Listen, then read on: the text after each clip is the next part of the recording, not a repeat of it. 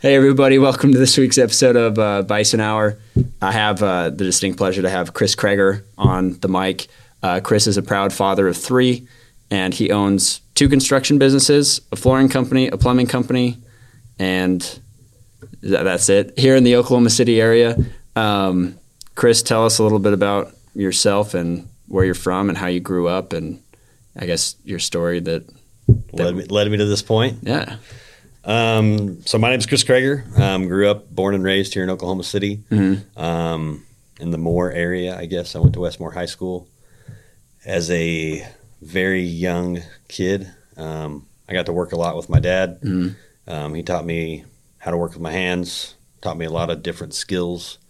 Um, I would say my earliest memory of working alongside my dad was probably when I was about six or seven. hmm Um, my dad had a five gallon bucket in the garage that was full of sunflower seeds. And I was enamored by this bucket. And I would just sit by that bucket and pull sunflower seeds out and I would eat them. Or was it like the David sunflower seed, the big ones they get for baseball? Exactly. Was he a baseball player? No, he was not. But he was, so he was a welder. Okay. Um, but he was also, like, my dad was kind of a jack of all trades. But at that point in time in my life, he was, I want to say he was a Snap-on man. So he sold Snap-on tools. So he was a Snap-on dealer. Yeah. Okay. So he sold tools, and then he sold uh, he sold and built custom trailers on the side. So like in the evenings, he'd come home, he'd be cutting metal, welding, doing all that stuff, and so I was there more or less as his annoying assistant. Did you have any brothers or anything? or- Um, so I have a little, I have a younger brother. He's about five years younger. So okay. he was um, unfortunately he was always the one that was kind of uh, left in the in the trenches because I was older. I knew what was going on by the time he came around. So my dad was always he taught me things, and once I got to the point where I could help him, hand him the right tools, Right. hold things in the right position, I feel like my brother kind of just got pushed to the wayside because he didn't know those things. So Sure. why ask him for help? You were better help. So I do have a younger brother, but he was never really a part of that gig. Uh, so I spent a lot of time in the garage with my dad as a young kid, Uh-huh. um, just helping him work on about anything. Sure. Um, and then at the age of, I think, 13, yeah, I think I was 13 that summer, um, I went to work on a trailer house crew with my dad. Um, he had quit Snap-on. Um, What is a trailer house crew? I'll get into that. Okay. So, uh, I've never heard that in so with uh, with Snap-on, he had some some some deals went bad with Snap-on, and he had to he ended up having to walk away from that deal, and he went to work setting up mobile homes, more or less. So like a trailer house, Okay. um, single wides, double wides. So they like deliver it. Oh, Does it come in modules? Like, do they have to piece it together on site or? Yeah, so Okay. a double wide, a double wide and a triple wide will come in sections, Okay. And then you have to actually marry it together, level it all out, and then you'll actually more or less seam up the whole house. So you'll do the drywall, you'll do the trim, you'll do the carpet, connect all the electrical and all the plumbing. And so uh, we did that um, for. I mean, I did that for a couple summers with my dad uh, growing up. And that was that was rough work. I mean, I was 13 years old, and you're crawling underneath a trailer house, Yeah. dragging concrete blocks In the hot Oklahoma in the humidity. hot Oklahoma humidity. Yeah. Um, and so I would say that, that that gave me a good eye opening experience to work. Um, at that point in time, my parents were not they were not doing well. Sure. Uh, so it was more or less I came to work to be like a help to the family. Gotcha. Um, I don't think that was really explained to me, but my dad, uh, at that point in time, he knew that I was kind of getting into working out. Mm. And uh, there was this weight bench set that I was like enamored with, and I had to have this thing. Uh-huh. And uh, it was, I think it was about fifteen hundred bucks. And so my dad told me, "Hey, if you work all summer and you do a good job, I'll buy you that weight bench set." So he did. I worked all summer. I got this weight bench set. I thought I was I was on cloud nine. I thought that was the most amazing thing I'd ever received in my life. And I mean, I was working nine, ten hour days Mm. For you know two and a half months. So that's a lot of work for twelve hundred bucks. Yeah. But as a thirteen year old, I didn't care. Yeah, it's a good deal. It's a good deal. Um, later on in life, um, I did some work for one of my dad's buddies, Uh-huh. who uh, was the previous owner of this weight bench set, and uh, he had sold the weight bench sets to my father for two hundred bucks. so Dang. so kudos to my old man. He got a lot of work out of me for two hundred dollars, um, but that that always kind of uh, that taught me a valuable lesson. Yeah. Uh, you can work for something that you want, but know the value of it before you make the deal. Um, but it also taught me a, a good lesson that you need to just work hard for anything you want, and you may get it, but in the end, it may not be exactly what you thought it would be. Yeah. If that makes sense. Yeah, it's interesting that you say that because initially you were probably stoked that you got this weight set Oh, I loved it. and then you found out how much you got the weight set for and there's probably like a lot of disappointment in that. Did you love the weight set as much that when you knew that or was it like I still love the weight set. I mean, at, Yeah. at the end of the day, I was I was more disappointed, I guess, in the fact that I didn't clarify, like, hey, I want twelve hundred bucks, sure, and then if I could have went and found the weight bench for two hundred dollars, then I would have had a thousand dollars cash. right. Like I wasn't mad at my dad or Right. upset about that situation in any way, shape, or form. I was just like, I learned a lesson that hey, you need to actually clarify what it is you're getting. Hmm. Is it a brand new, like from the store weight set, or Hmm. used? Have you applied that in other aspects of your life since learning that lesson? Um, I would say, I would say so. Yeah. I mean, I, I, I try to be definitely more careful about the things that I agree to, Sure. um, and do a little bit more research before I commit um, to anything.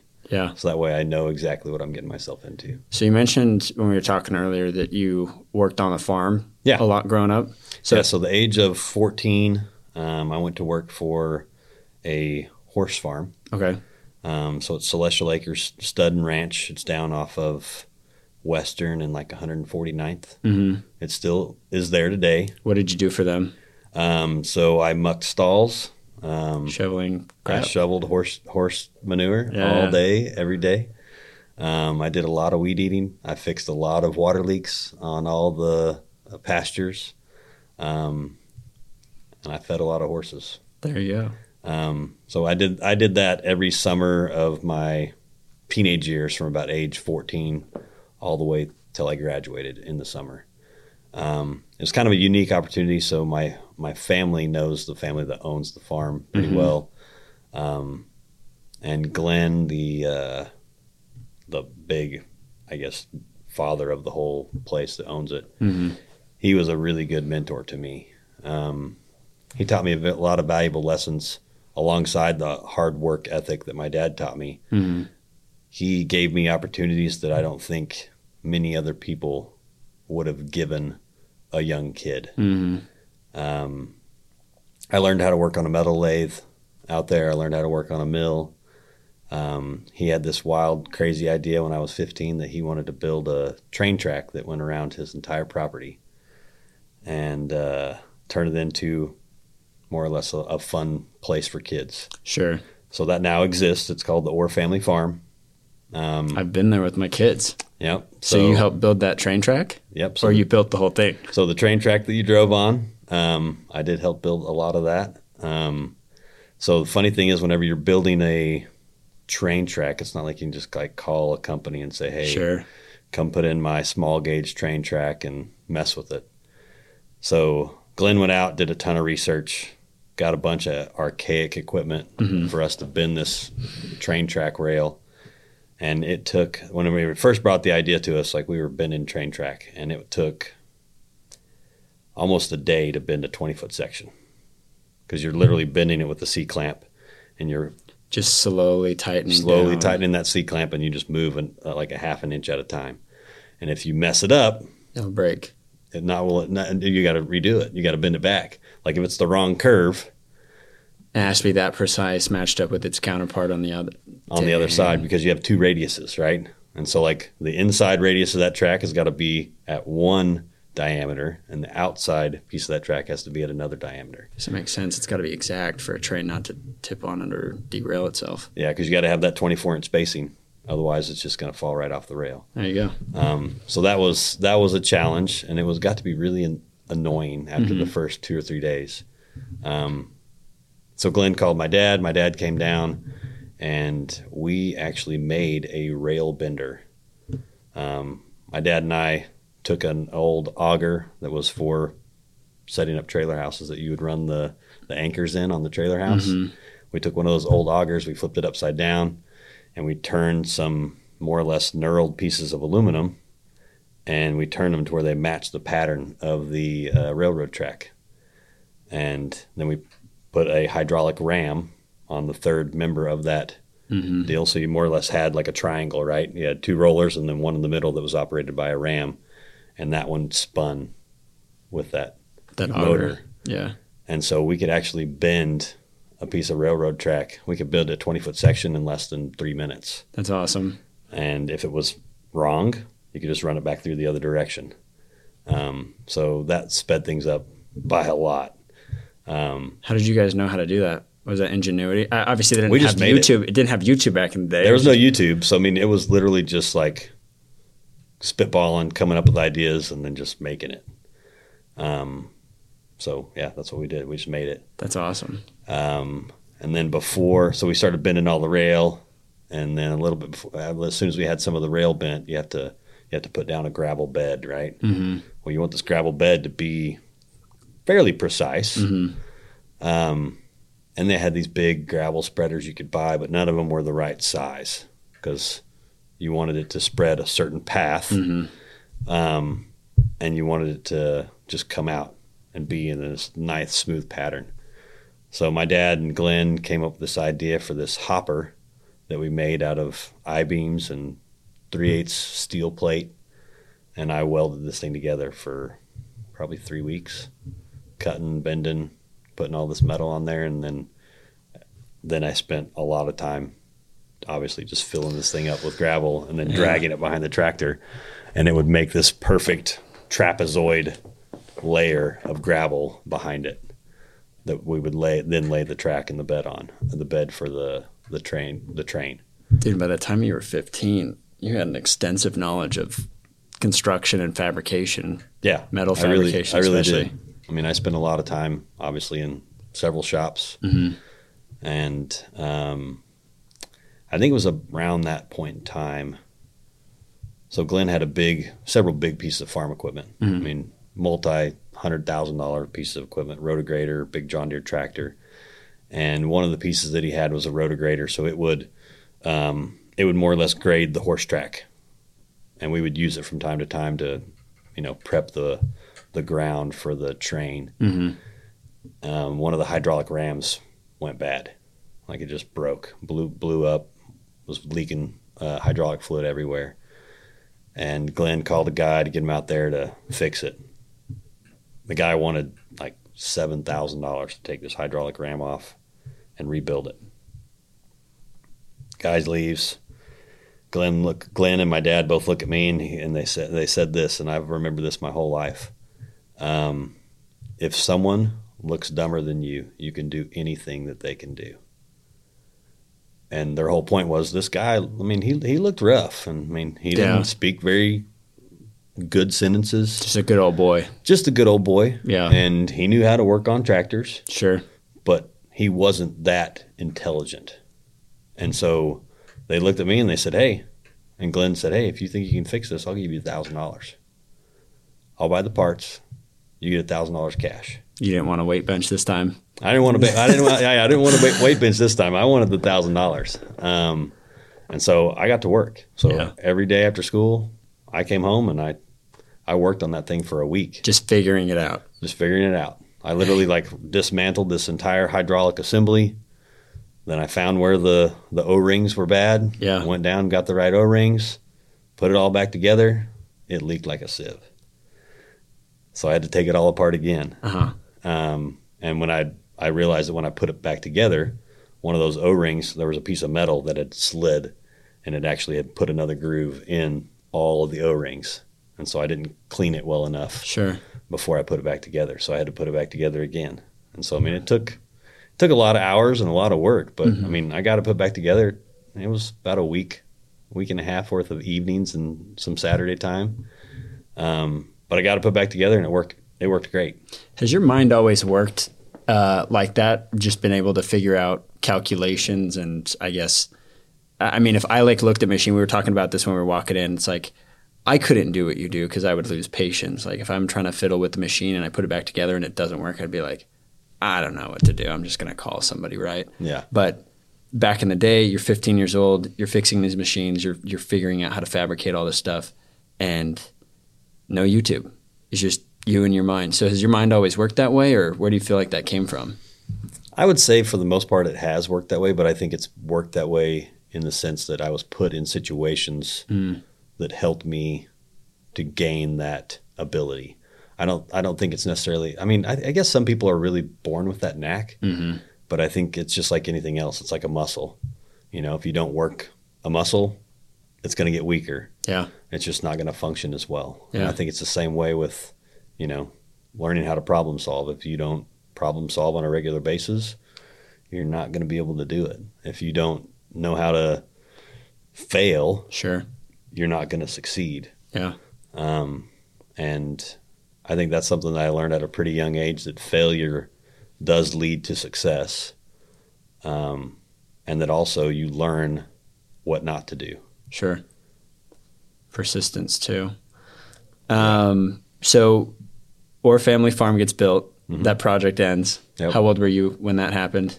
So they actually finished that one up. They probably finished it up and opened when I was about 18 and a half, 19 years old. So you worked there till you were about 18, 19 years old. Yep. And then what did you do from there? Um, so I actually went on a mission for my church. Okay. Um, I served in the country of Ukraine. Okay. Um, What are your? Uh, I mean, we don't hear a lot now. I feel like a lot of media is kind of silence what's going on. But do you still have contact with people over there and stuff like that? so over there right now, I mean, there's still a lot of war happening. Mhm. Um, I mean, they're still bombing cities on a fairly regular basis and more or less trying to keep their Even today. So we're Even- talking even today. 2023. Yeah, 2023. There's still fighting going on. There's still attacks on cities I thought- happening. I thought they said like there was a ceasefire. Um, you know what? That ceasefire lasts for a little bit, but Uh-huh. it doesn't last near as long as the media plays it out to be. Um, so I mean, at the end of the day, um, I know that there were attacks right there after the first of the year Yeah. that were happening on the borders, um, on the, I guess it is the eastern border of Ukraine. So they're still still going down, still happening.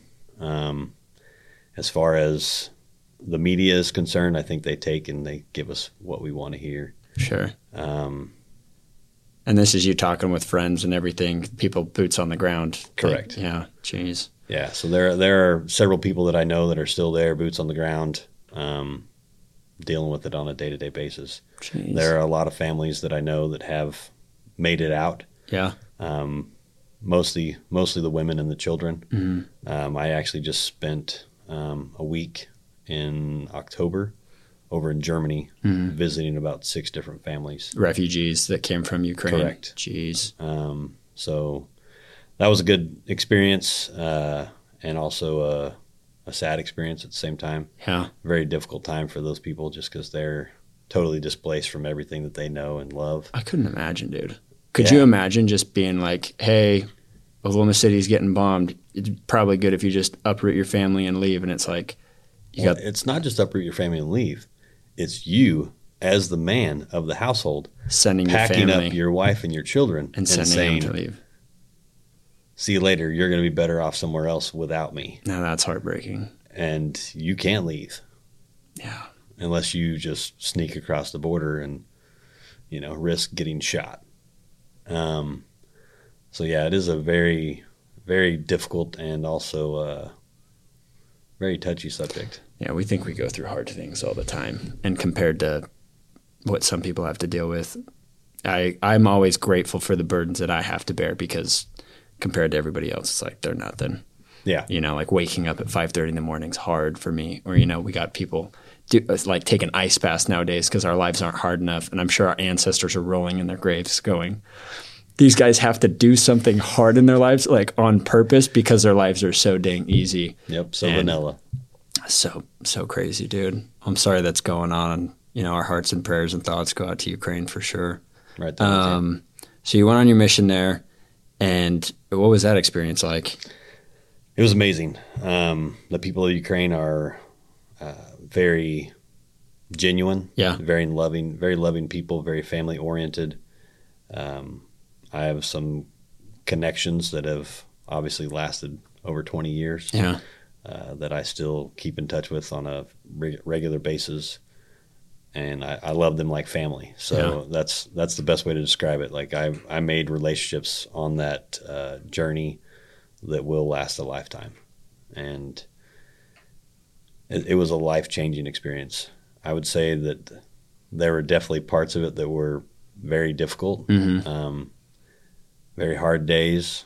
Um, I actually did a lot of service work while I was there as well hmm um, installed some uh, outdoor plumbing Yeah. and uh, brought some plumbing into some people's houses to where they could actually uh, have a, a restroom inside their home. Did that on a couple occasions because um, that was, I guess, part of my background. Yeah. Um, No, you're able to use the tools that you know you've been blessed with in life to help bless the lives of other people. That's Yeah. what it's all about. no, it is. But we had a lot of we had a lot of good times, a lot of hard times, but I made a lot of really wonderful connections. That's awesome. So when you came home um, after a two-year stay in in Ukraine, um, what happens next? Did you go to school? So, oh man, so I got married Okay. five months after I got home. Heck yeah. Um, so my wife, I've known her since I was 15. Okay. Um, we were best friends. We never really dated before I left. Yeah. We were just really good friends. Um, and I think about halfway through um, my journey in Ukraine, I just realized that I had to ask her Yeah. if she would marry me. Otherwise, uh, she may not be there when I get back. So I said, I'm going to do it. So I, I asked her over the phone. She said yes. Um, came home five months later, got married. Dang. I think two days after being home. So previous to my mission, I actually laid a lot of tile. Okay. Um, some people went to college. Sure. Chris Kregger went to uh, college to lay tile, Okay. and, and I and I say that very uh, lightheartedly because I actually laid tile at a college. I didn't go to college. Um, so there is there's a college up here north of the city uh, in Langston called Langston University, hmm and uh, Langston had I don't know like 980 bathrooms, and my dad at that point in time was working for a flooring company, and I had just graduated high school, Uh huh. and their flooring contractor was a husband and wife team, and they wanted to lay the tile, but they didn't want to lay the underlayment, so the cement board underlayment that went underneath it, they didn't want to do it. Sure. So my dad calls me and said, "Hey man, I got 980 bathrooms. I need you to go put cement board in. hmm It pays a it pays a dollar 25 a foot or whatever it was." So I opened up a company. So Just I- because you had that contract. correct. So at 18, you opened up a flooring company. Yep. So I opened up Kregger Flooring LLC, Mhm. and I went to Langston and started putting down cement board. So then when you left to Ukraine, did you just put that on hold or did you turn it Yeah. over to somebody? Okay. No, I put it on hold. But so I le- I, I was laying the cement board, husband and wife team laying tile after me. They got in a huge argument like week three, like knockdown, drag out on the site. Like it was not a good. wow. Yeah, like they were like swinging at each other the whole nine yards. Wow. and uh, they got booted from the site and uh, they weren't allowed back um, and my dad calls me and says hey man i need you to lay some tile out there i was like dude i don't know how to lay tile and he goes well just so happens one of my other crews has a son he's 26 he's splitting off from his dad and he knows how to lay tile so he's going to come work with you and teach you how so for three months he and i laid 980 bathrooms of tile And if you own a flooring company, it's probably important if yeah, the owner knows learn, how to right? lay. And so uh, we laid 980 bathrooms of tile and learned how to lay tile. Do you know how to lay tile like a like a baller now? Just Yes. okay. Um, so after after that project, um, we actually scored a bunch of the big high schools downtown here. So the MAPS project was kind of a big thing. Yeah. Um, right there around I think 2000, 2001, 2002, and then actually it extended on it until like 2010 as well. hmm So like Douglass High School, um, like John Marshall, and there's several others. But we laid all the flooring at all those high schools. And this is you at 18. So were you, I mean, stacking away cash left and right? Like, So so before my mission, I actually saved up all the money to go on my mission. sure. Um, I also had a a love for a 1974 FJ40 Land Cruiser It's a great vehicle. that uh, I poured about 50 grand into. Are those top heavy? I've always wondered if you drive Yes. those and you corner too fast, they just flip. Well, they're they're top heavy and they have a really short wheel wheelbase. Is that do they flip all the time? Or I guess they're not a production car anymore. No, they're not. They don't produce them. Correct. But they're kind of like the Ford Bronco. More and more people are like, I love this vehicle, Yes. right? Um, I've just always wondered if average day people just roll them. I would say average day no. No. You have to be doing some dumb shit to roll it. but at the end of the day, I had a lot of fun with that car and I spent a ton of money on it. Yeah. Great vehicle, loved it. Um, but that's what I blew all my cash on. Nice. And then I came home from the mission and literally, like, I had planned on going to college. Mm. So I actually signed up um, to go to the community college down here. Um, I think it was OCCC. Mhm. And I went in for my first day of class. And uh, apparently, I mean, I'd only been back in the country for three, four days. hmm Apparently, there was a syllabus. I was supposed to read it before I showed up Oh yeah. and I was supposed to take a test on the first day. Um, and then there was another class that there was a paper due the first day. I didn't know any of this. Uh huh. Um, and so I think I maybe barely passed the test that I took the first day. And then I failed on the essay or whatever that was due the first day in this other class Uh huh. and the teacher wouldn't budge at all. Like I was like, "Hey, give me a little bit of, give me a couple days, I'll get this paper done." Yeah. And she would not budge. She just said, "Hey, Really? sorry, you're you're you're getting a you're getting a zero on this assignment, and there's nothing you can do about it." At the community college. Uh huh. When was that? So this was in 2004. Really? Uh huh. Do you want to do you want to hear how bad it is nowadays? Oh, I'm sure it's even worse. So I went to OU. I Mhm. graduated in 21, right? Um, and that was after I started, you know, my businesses and stuff like that. Uh, but my last semester, I dropped out like four or five times, and every time I just email them like, "Hey, can I come back?" Like I tell them like, "I'm done. I don't want to go to school," and then I email them. I'm like, "Hey, can I come back?" And they're like, "Yeah, just keep taking courses. Like, give us your money and keep taking courses."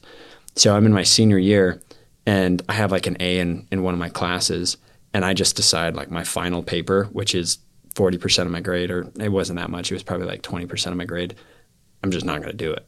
And Okay. I'll take the C, right? Because C's get degrees, and I don't plan on going to grad school or anything like that. So I was like, I don't care. And I didn't take it. And I did that for a few of my classes because I was like, I'm busy. I'm, I'm, you know, I don't want to sit down and write these super long papers, these 20, 30 page papers, you know, my senior year. And so I did that for a few of my classes. Every single one of my teachers reaches out to me after the deadline and says, Are you sure you don't want to turn in a paper? I'll still give you full credit if you want to turn it in, like no worries, whatever. Anyway, I talked to all my friends. That's how like that's how it is everywhere. Teachers are so lenient nowadays. They're like, hey, just turn in the work. I don't care really when it's done. It's it's uh it's actually kind of sad. Like there's no boundaries in the education system anymore. Well, it kind of makes you wonder what's the point. Sure. Yeah. I I went to school for I mean it took me I think 6 years to get my degree and it's like tucked away in my closet somewhere. A degree from a really reputable university. It's tucked away in my closet. I don't ever look at it and I regret spending $35,000 getting a degree. Stupid. And so, I so I spent about 2,500 bucks to go take these classes. yeah. Um, and that, like, literally a couple days after I got home, my dad came to me and said, Hey, we have a huge contract on the Moore Hospital, and I need somebody to come knock this thing out of the park and, like, do all these bathrooms. And I was like, Dude, I can't do that. Like, I, I'm going to school. Sure. So I go to these first, this first day, Yeah. and I remember whenever I paid for it, at the very bottom it said seven day re- full refund policy.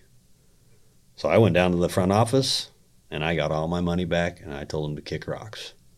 And I went home and I went and bought a truck that day and I told my man I'm ready to lay tile. You took the 2500 bought a truck. and We're like, "All right, let's do this." Never Yep. went back to school. Never went back to school. Heck yeah. Um, and so I went and laid all the tile at the Moore Hospital. Mhm. And that was probably about a six month project. And then after that, I did the National Weather Center down in Norman. Mhm. Um, so it's a, I think it's like a seven or eight story building with all kinds of crazy finishes. And I was there for almost 18 months doing that project. Um, all the floors in there. And I had a crew of about six or seven guys. Then we but did a bunch of work down at OU. Um, and so at that point, that's that's kind of where my career was taking me. Sure.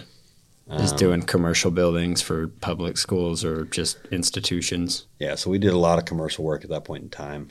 The thing that sucked about commercial work though is like meeting the deadlines was almost impossible. Mm-hmm. Um, you never started whenever they said they would let you start, Sure. and they never gave you more time. You always still had to be done on the deadline. So we were always the last guy in, Mm-hmm. and if the project didn't get done, it was always our fault. And so I had to spend a lot of hours working. So it wasn't really conducive to a family life. I mean, Sure. I made great money, um, and it was a good opportunity, and I learned a lot, but it was not conducive to So you were working, I mean, how many hours a day at this point oh, at least 14 to 16 hours As- every day. as a 20, 20 something year old? And you're married. And I'm married. Yeah. Yeah. What did your wife do all day? Um, so for the first summer after we got married, um, so funny thing is obviously self-employed, Sure. can't go buy anything. Right. They don't do that. All right. Like this is back in 2004, 2005. Mhm. And if you don't have two to three years of solid tax returns, they're not, they're not loaning you a dime. No. So my wife actually graduated three weeks before we got married with her master's in accounting. How old was Um, she? So she's 20, she was 22. With a master's in accounting. Yeah. Is she super? Is she a savant? Like, is she super She's pretty good with smart. numbers? Okay. Um, She strikes me as she was, super She was intelligent going person. to be, I think she turned 23 shortly thereafter. Yeah. So, I mean, she spent five years getting her master's. Okay. on a five year program. And uh, she had a job offer. All she had was a letter in writing from Devon Energy Yeah. that they were going to pay her X amount of dollars and that she started in at the end of August. And the bank wrote the loan. and the bank gave us a loan just based off of that. And I was just blown away. Like they didn't want my income at all. They didn't care how much money I had in the bank. Yeah. Um, all they wanted was that piece of paper. So degrees aren't useless. They aren't useless. They are not useless. They do have their purpose. Um, but I think it's for a certain type of person. Sure. Um, but she spent that whole summer literally just uh, learning how to cook. Um, so she would uh, spend most of the day like just experimenting and coming up with stuff for us to eat at night. And I'd get home about seven, eight o'clock. We'd eat dinner and then go to bed. That's awesome. Get up and do it over. We've had I've had quite a few people on, and a revolving theme or revolving uh, just occurrence that I notice with the majority of the people that I've had on the show, and just the majority of successful people I know is they got married at a young age. Yeah. What what role do you feel like your wife played in in your journey to success?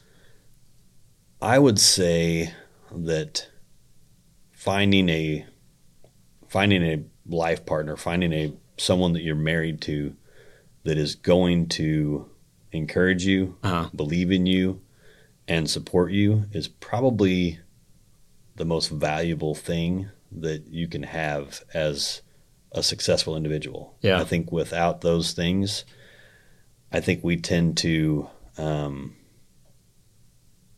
just looking at ourselves and Mhm. beat ourselves up as humans Mm-hmm. and just tell ourselves how we didn't do good enough or how we could be better. Whereas when you have someone that is kind of right there with you and they can see all the things that you're accomplishing and they can remind you, hey, you did that. Yeah. That that looks amazing. You did a great job or I'm proud of you for accomplishing that. I think that those things are are huge. Mm-hmm. And then also wanting to live up to the standard of someone else Mm-hmm. even if that standard's just built up in your own mind, I think it's another thing that is just immeasurable. Yeah. Um, like I, I, I know that my wife has a high standard Mhm. of who she wants to be with and who what she wants me to become. Right. And so knowing that I need to live up to that Yeah. just pushes me even more. It's not a bad thing too for your spouse to push you and put pressure on you to perform. I no, mean, absolutely not. in essence, like you know, p- women get married to you to be a provider, and if you're a good provider, they're happy. Yep. So um, that's awesome.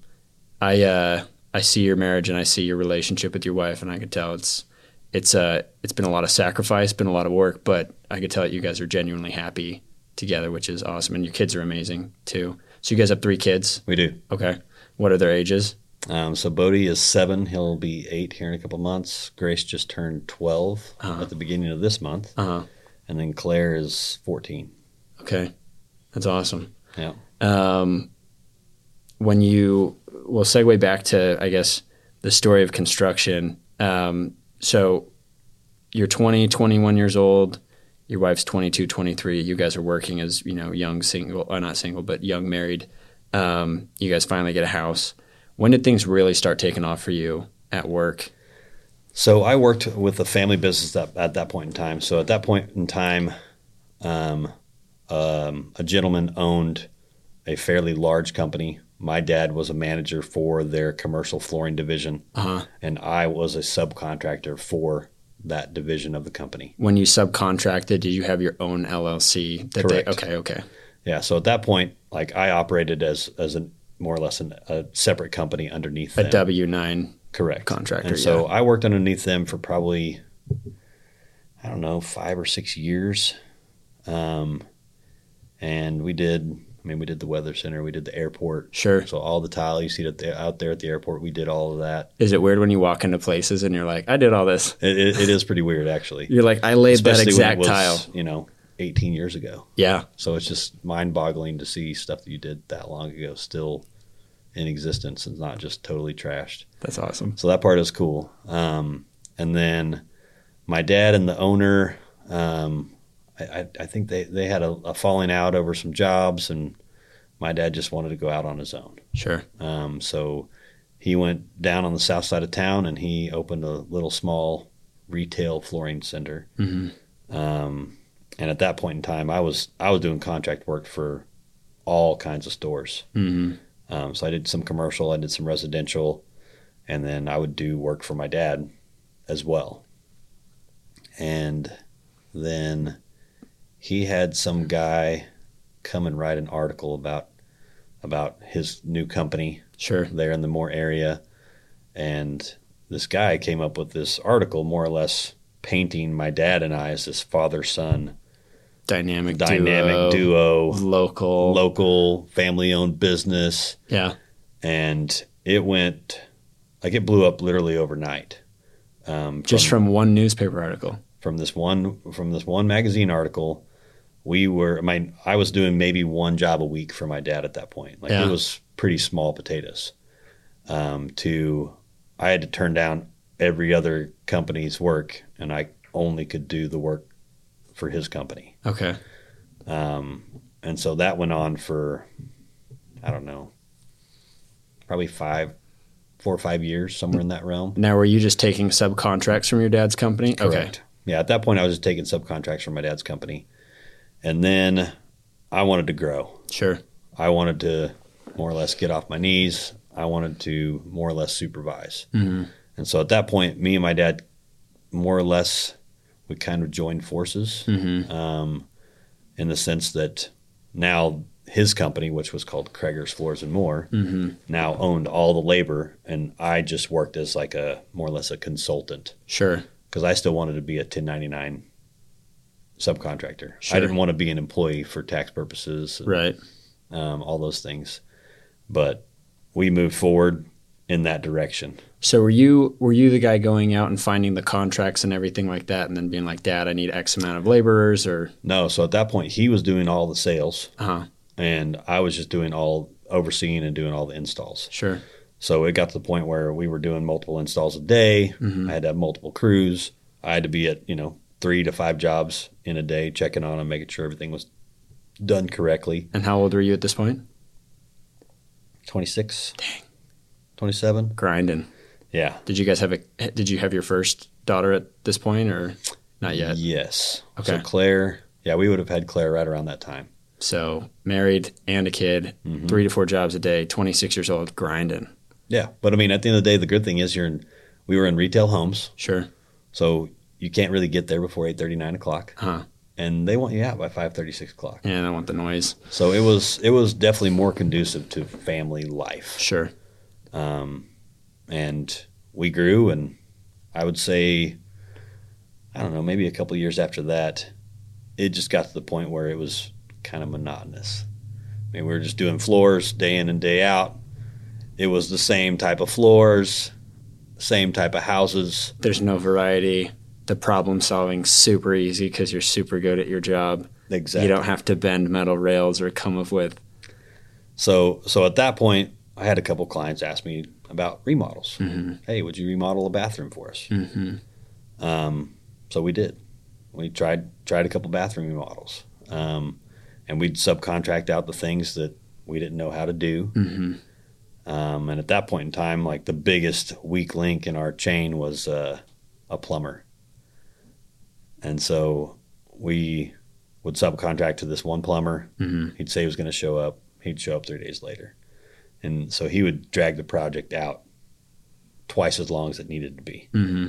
But we had all the rest of the knowledge, right? Like obviously we can build a shower. Sure. We built them in commercial buildings for years, um, which was a huge benefit to our clients because we're building them better than any residential builder would ever dream of building a shower. Sure. So that was a huge selling point, and we sold a lot of showers that way. Um, but the plumbing was an issue. So at that point in time, I teamed up with this plumber, Uh-huh. and I went and got my plumbing license. Um, and so I worked with him, trained underneath him, Mhm. went and took my journeyman test, went and took my contractor's test, became a licensed plumber, and then uh, kind of grew the remodel business from there. Mhm. In that interim, um, I built myself at least another, probably two more houses. Mhm. Just kind of, I want a bigger house, I want a nicer house. How nice is that? Just being able to build your own house. It, it is nice, but it's challenging. I mean, the the first dream house that I built, um, I'm not going to even tell you how big it was because it was stupid. Yeah. Uh, Tell me how big it was. um, it was almost seven thousand feet, Dang. um, and it was. I think I built that when I was 27. So you guys are living in a 7,000 square foot house at 27? So I started at 27. I probably finished it when I turned 28. Uh, Um, the banker told me I was insane. That there's no way I could build it for the money that I asked him for. mhm.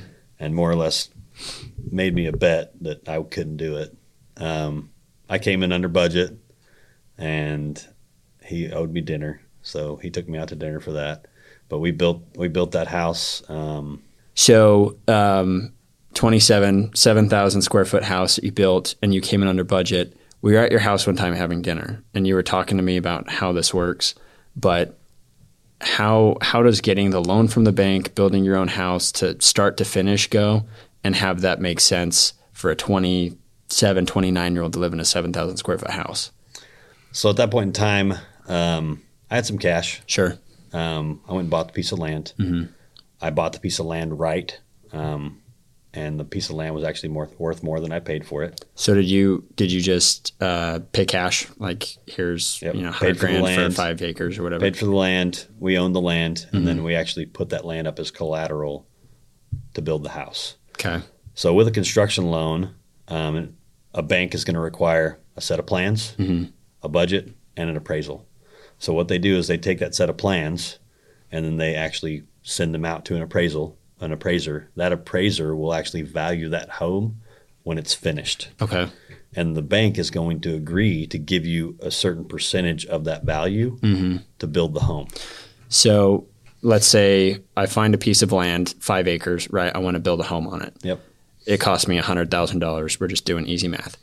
Um, you turn around and you go to the bank and they appraise the piece of property first, and they No, so they would appraise the thing as a whole. Okay.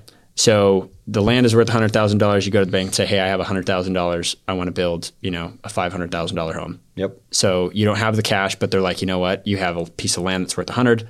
We'll do that. We'll finance it because I guess if you default on the loan, They own the land. now. they own the land and the house on top of it. So they'll make that deal. So you own the land, and then you draw up the plan, send it to the appraiser, and let's say the appraiser says the house and land is worth a million. Yep. What happens there? So the bank is then going to give you a percentage of that appraised value as a construction loan. So eighty. Typically, typically it's eighty. okay. Sometimes it's seventy-five um, percent of that value. They're going to base that off of your bankability. So if the bank believes in you. Sure. They obviously are going to pull your credit Sure. and they're going to make a choice like, okay, we're going to give this guy 80% of that value. So, So- if it's valued at a million dollars, they're going to give you $800,000 to build the house Okay. and the land. So if the land has a note on it or you owe somebody money on it, the Mm-hmm. first thing that has to happen is that land has to be paid off so that it's clean clean and free and clear. Sure. And then you can use the rest of that money to build the home. Now, if you can't build the home for the $800,000, Sure. then you have to pay the difference out of pocket to get that over the finish line and finish the home. Sure. And then once it's done, then the uh, the the bank or the final mortgage company will then approve you for that million dollars, and then they pay off the construction loan. Gotcha. Now, what happens if you build the house? Because you were saying that you've done this, and they come in and they appraise it once it's done, and the appraisal is a lot higher than what they originally anticipated. Does that happen? Oh yeah, So, Absolutely. let's say they come in and they're like, "Hey, the million dollar appraisal that we gave you initially, this house is now worth 1.5." Mm-hmm. What happens there? So at that point, you can actually go. You can go to the final mortgage company, and the final mortgage company could loan you up to eighty percent or even ninety percent of the value of the appraised value, and you can end up with money in your pocket. Now, whether that's a smart final financial decision or not, that's totally up to you, Sure. and it also will depend on the interest rate because then you're talking about a jumbo mortgage, Right. so on and so forth, because it's over four hundred and I think the four hundred nineteen thousand dollars. Mhm. Um, so that's where you kind of have to play your cards right. So in in my situation, when we built that house, uh, my entire goal was to keep the final mortgage under that four nineteen. So Boom. I did. Like that was my entire goal. Like I was not gonna go over that limit because it costs you extra money on the percentage. hmm Um, and so that's what we did. And how long did you own that house for? Um, we lived in that house about seven or eight years. And then when you turned around and sold it seven to eight years later, cost you originally probably 500 Yeah, we spent we spent about five twenty all in, and then a couple Um, years later or and we sold it for eight thirty. That's awesome. That's awesome. Yeah, it was a great it was a great deal. Um, so th- thanks for going over that. Like this is just for, I guess, viewers or um, Yeah. listeners and stuff like that. Cause I feel like a lot of times people don't understand that moving money around, working with banks is half the problem to business. I think It Like, is. um, when I can get money, business dealings can happen. And when Correct. I can't get money, obviously nothing can happen. Well, and the other thing that a lot of people don't understand is that having a relationship with the bank is important, Mm-hmm. but having a construction relationship with a bank is totally different than just banking at a bank. Mm-hmm. So if you've never built anything or taken out a big loan with a bank, They're gambling on you. they're Or- gambling on you. Um, and so that's that's why I always recommend going with a when you're going to pick out a builder, go with a custom builder that has a good relationship with a bank Mhm. to where they can bring you to their banker and more or less back you and say, "Hey, this is a good this is a good buyer. We're going to back the project." And more or less you're the builder is going to help guarantee the deal to Sure. the bank, and that's going to be a, go a long ways with the bank. Yeah, they're trusting that they're going to get their money back, and they can write a construction loan easier than they could write a mortgage. Correct. Interesting how this all works. It's just going about it in a different way. No, it is. Yeah. It absolutely is. Um, so you're 29 years old. You guys build the house. How long did uh, you work for your dad? So I actually worked worked um, with my dad until about I guess it's almost been three years ago. Mhm. Um, so I built that house, and then our remodel side of our business grew, and we did you know we did some remodels that were over a million dollars, Mhm. um, and that was all done through Kregger's. Um, and then it just got to the point where I just I wanted to go build houses full time. Like I didn't want to just do it as a side project. Um, And you did you like doing houses over obviously commercial work and stuff like that? I did. I mean, at the end of the day, I love the aspect of the design process, Sure. coming up with the plans, um, sitting across the table from a client Yeah. and spitballing about ideas and making their ideas come to fruition. Like that's the part that I that I loved. And once I realized that that's what kind of drove me, Mm-hmm. then that's what I realized the direction that I wanted to go. Um, and I think at that point, that's kind of where my dad and I kind of, I guess, grew apart. Sure. Um, he wanted to, you know, more or less wind down, make things a little more simple, hmm and I want to ramp things up and Keep know, growing. keep Yeah. growing, um, but in a, in a different direction, right? Um, so I went full bore on the home building side, and uh, it was probably one of the biggest risks. I'm not gonna maybe not the biggest risk I've made thus far, but it was one of the bigger ones. Yeah. Um, You're leaving, I mean, essentially guaranteed contracts coming in and paying your bills to, I got to go figure out who to sell to. And who to build for and Yeah. all that stuff. So I mean, it was it was definitely a nerve wracking experience. But I think whenever you reach the point where you're willing to sacrifice everything, hmm that's when you realize that none of the materialistic things that you have hmm really matter. Sure. Um, and so that's that's what that's that's the point that I was at. I was like, you know what, I want to do this, Yeah. And if it fails and I lose everything, I don't care. Sure. And it's, it, it's funny how you're craving the growth more than you're craving just the Stability. Yeah, which which is such a man. That's such a uh, a mentality. What a what a mentality that is to succeed. It's just like you know what I'm going to throw everything I have at this. I'm going to obviously there's a story about burning the boats. I don't Yeah. know if you, yeah. So when um who was it Forget his Spanish conquistador. It was Cortez came across. He burnt the boats. Uh, well, Cortez sailed across the sea. They got here to the Americas. His crew basically uh, got off the boat, and he was like, "We're going to burn the ships because we're not going back to Spain." Yep. So figure it out.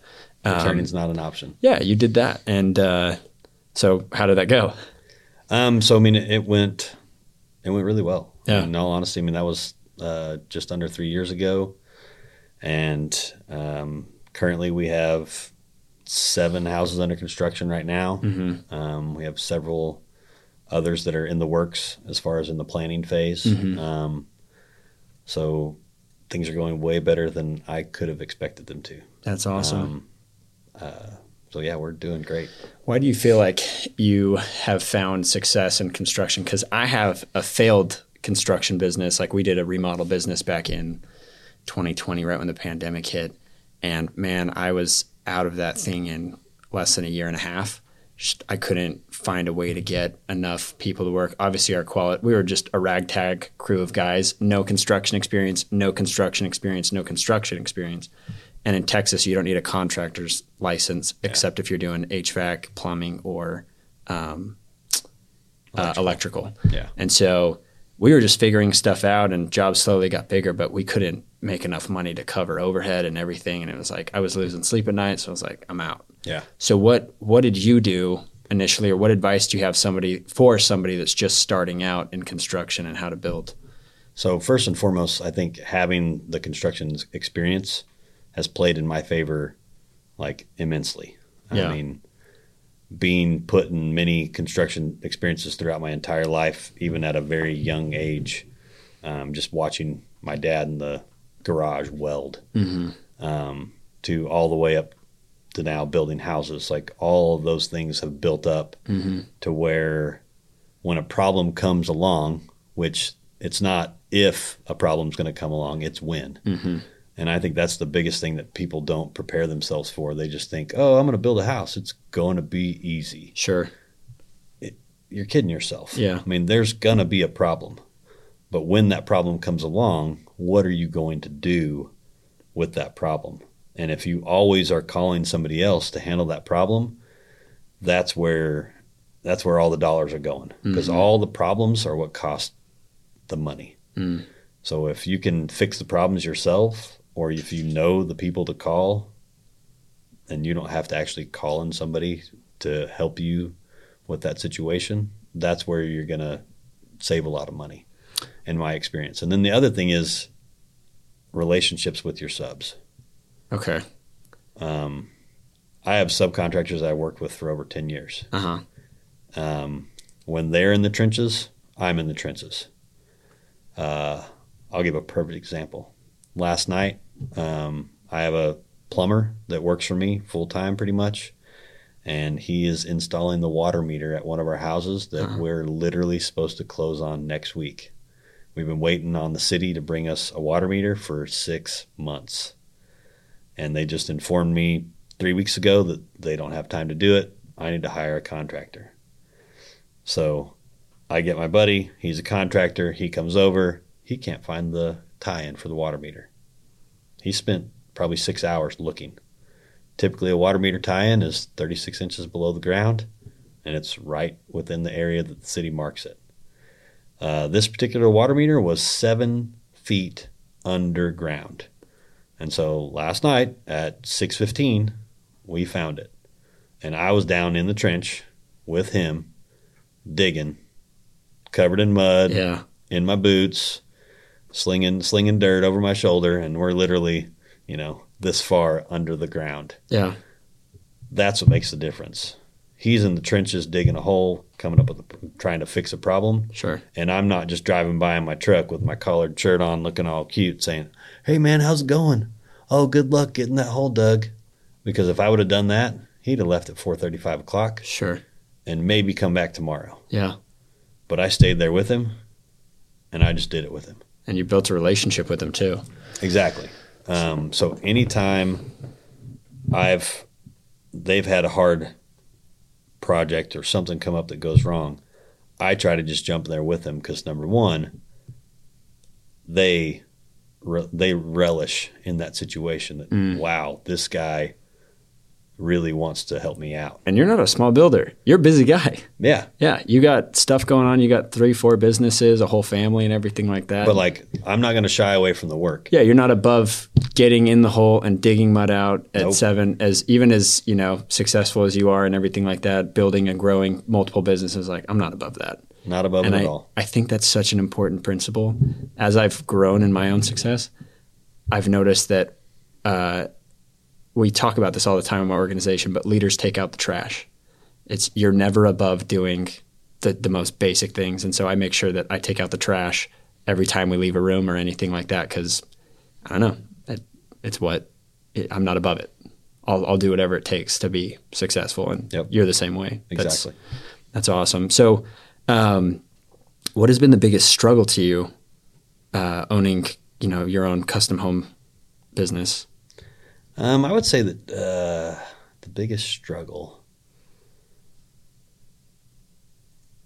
So, for a lot of years, I spent my efforts just hiring anyone Mm, and training them sure. to do what I needed them to do because I wanted them to do it a specific way. hmm Um, and only recently have I just started hiring individuals that I don't I don't even care if they have the skills. The things I care about more are honesty, integrity, hard work, hmm like the characteristics that I know can make a great employee. hmm Those are the things that I've looked at cuz hiring people is hard. Yeah. Like it's probably that's probably one of the hardest parts of any business is Mhm. just hiring the right people. Um, but when you find the individual that has those characteristics, even if they cost more than someone else, hmm that was a hard pill for me to swallow. Um, but it's been the most rewarding decision that I ever made to just ma- take the leap of faith and be like, okay, this is going to work because they are the right person. They may Mhm. not have the exact skill set that I'm looking for right at this point in time, but they're the right person. And I think that can attribute a lot of my success right now. Is either finding or helping create the right person. Yes, but they have to have the right qualities in the Mm. beginning. If they don't have those qualities, like there's just certain things you can't teach a person. So you're saying if somebody isn't trustworthy, honest, I- and I guess disciplined or all the good characteristics that a man can have, you don't want to hire them. Absolutely. It has nothing to do about their college degree. Nope. It has everything to do with their character. Absolutely. That is a very important lesson for everybody to hear. In today's world, hiring people is difficult. And if you want to get picked up, it's not about your experience. It's about are you a good person? Yep. Because at the end of the day, I don't micromanage my guys. Yeah. I give them a job Mm. and they come to me whenever they need help. I don't I don't sit there and say, "Hey, where are we at on this project and Mhm. what can I do for you?" They take care of it and then they bring the information back like, "Hey man, things are going great. We're at this stage. hmm I have a question about this." And then I help them in that in that regard. But otherwise, I give them free reign to go and do it. Now, sometimes does that cost money? Absolutely. But like we said earlier, you learn from Mhm. failure. Um, so they need to fail. Yeah. They need to screw some stuff up. Yeah. They need to cost the company some money, which hurts, right? Yeah. But in doing so, they're not going to do it again. Yeah. I agree with that. Just building my own sales team and stuff like that. I've I have inhibited the growth of my own businesses because um, I have not allowed my guys to fail as much. I'm very much the person that if you're doing something wrong, I'd rather step in and fix it for you because I can do it better and I can do it faster than you can. And see, that that was my mentality for so many years. Mhm. Um, because at the end of the day, I am, I'm, I'm going to toot my own horn. I am very good at what I do. Sure. Like I can go lay circles in in the tile industry. Like I can lay tile faster than almost anyone I know. Um, I used to lay fifteen hundred foot of tile a day. Dang. Um, An entire small house of tile. People don't realize how much that is, but that's insane. Just by yourself. just by myself. No way. One guy dude. making mud, and I was literally just laying tile all day long. Um, so I mean, I can I can do it with the best of them. Yeah. but being able to trust others has been hard Mm. but they have to learn because i don't want to be that guy laying 1500 foot of tile Every day. every for day of for the rest of my life um, my skills are going to be better used elsewhere Mm. now will i still go lay tile if if i have to absolutely um, and and that's what makes the difference You're is- never above laying tile. nope Yeah. That's awesome, dude. I love this mentality. This is exactly what we we look for on the show. So, uh, custom home. We've talked about the struggles. Uh, custom home business. We've talked about that.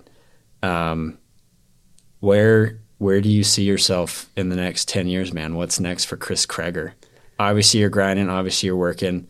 This podcast isn't so much about where you are now, but what you're going to do to get to where you want to be and uh, just you know pressing forward in the storm and pressing forward in life because everything throws you a curveball the economy's down right now price of materials are up you know interest rates are up interest rates are up and you got to figure out a way to weather that storm and so um, what are you going to do and you know what does your life look like in 10 years where do you see yourself So right now we're uh, trying to diversify. We're Okay. building some smaller homes, um, and they're spec homes, which is a little risky. yeah But uh, at the end of the day, why are spec homes risky um, in the sense that you don't have a buyer.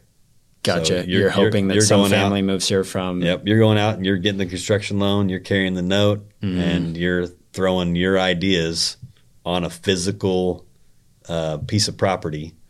And hoping that you made good decisions, so somebody's going to come in and be like, "Dude, I love this. Yeah. I want to buy it, and I'll pay you what you're asking for it." Um, so we've we've kind of we've got five of those on the ground right now, Mhm. um, and that's a little bit of a risk. But at the end of the day, we're hoping it brings good reward. Um, so that's that's kind of the foreseeable near future plan. Mhm. Um, we do want we do want these spec homes to um, generate more or less a lot of data Mm. for us as a company. Meaning, we want to be able to go and produce these on a more of a not necessarily mass quantity like uh, some of the like extremely large builders, like the some David Weekleys or the oh, what are the big guys? Ideal Homes. Sure. You know, uh, there's tons of them. DR yeah. Horton. Like I don't want to. I don't think I want to build a house on that level. Yeah. But we want to be somewhere in between where we are now and where they are, to where we're building. You know, hopefully in that hundred house a, a year range, Mhm. and it's more of a a semi custom experience, Yeah. not just a not just a track home.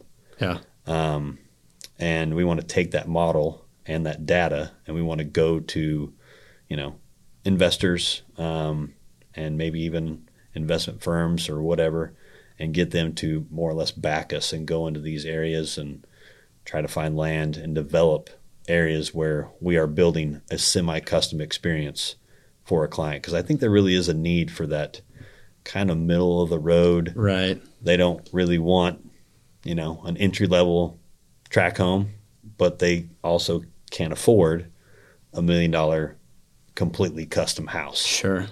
Um, and so in 10 years, I'd like to see us build 100 houses a year. I feel like that's how the housing market's going to turn anyway. If you want to buy a home in today's world, you kind of got to go smaller. Like it's it's the majority of people are going to be buying smaller homes, but that's cool that you guys are going to integrate some customization into that so that people appreciate what they buy a lot more instead of Well, at the end of the day, we want them to own it. You know, Yeah. I want them to be proud of it. yeah I, I I want a customer to buy a home, and I want them to invite their in laws over and be like, "Man, look at my new house," Mhm.